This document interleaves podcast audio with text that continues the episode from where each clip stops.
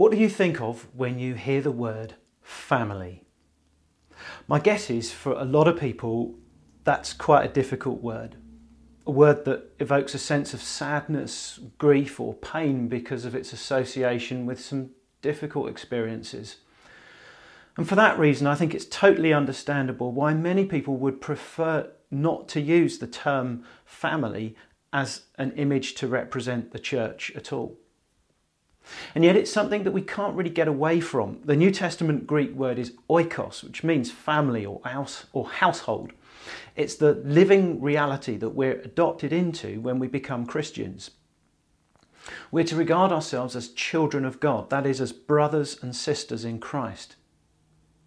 So, if family is a genuinely biblical piece of shorthand for church, and I think it is, Let's take a few moments to unpack what that means for us in practical terms.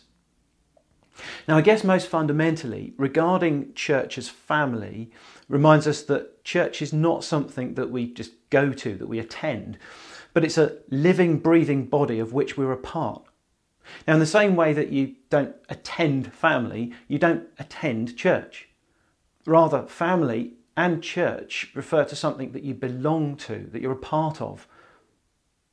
But what are the practical implications of that? What does it mean in real terms to regard the church as our family?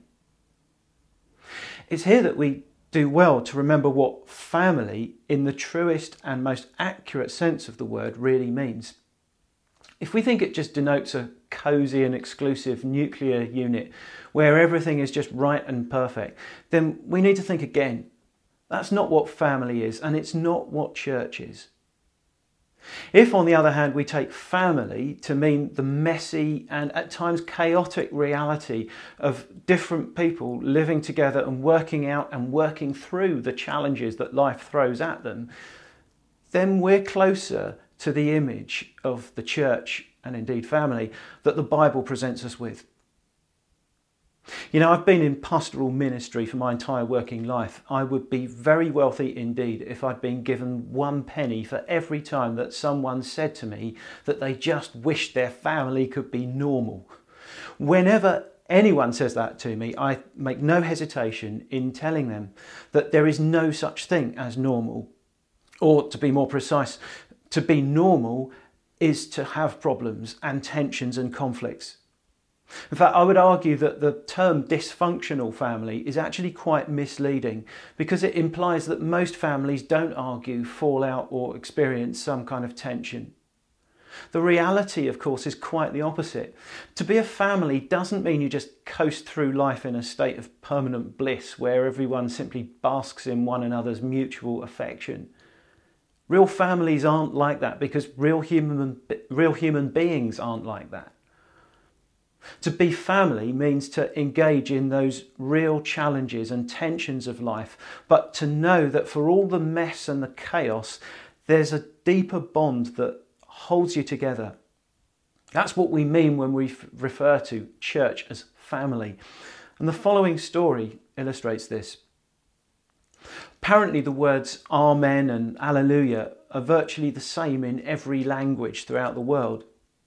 Someone called Daniel Christensen brings this to life in the story about his relative called Anna George, who was a Romanian soldier in the Second World War. It was 1941 and troops had overrun the Romanian region of Bessarabia and entered Moldavia. Anna and his comrades were badly frightened. Bullets whizzed around them and mortar shells shook the earth. By day, Anna sought relief from reading his Bible, but at night he could only crouch close to the earth and recall verses memorized in childhood. One day, during a spray of enemy fire, Anna was separated from his company. In a panic, he bolted deeper and deeper into the woods until, huddling at the base of a large tree, he fell asleep from exhaustion.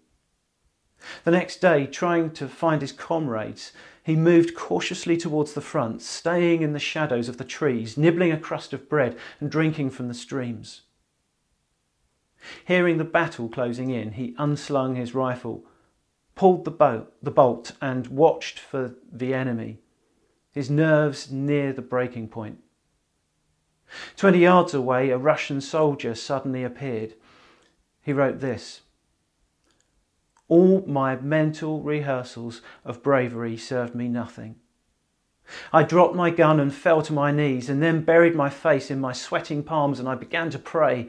And while praying, I waited for the cold touch of the Russian's rifle barrel against my head. I felt a slight pressure of my shoulder close to my neck. I opened my eyes slowly. There was my enemy kneeling in front of me, his gun lying next to mine among the wild flowers. His eyes were closed in prayer. We didn't understand a single word of the other's language, but we could pray. We ended our prayer with two words that need no translation Alleluia, Amen. Then, after a tearful embrace, we walked quickly to opposite sides of the clearing and disappeared beneath the trees.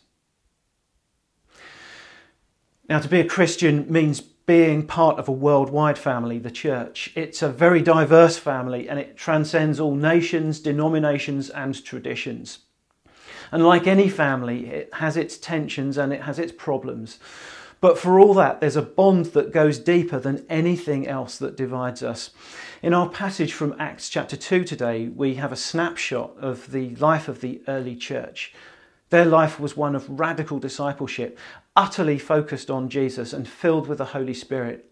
They met together, ate together, and pulled their resources together sacrificially in order to meet the needs of others.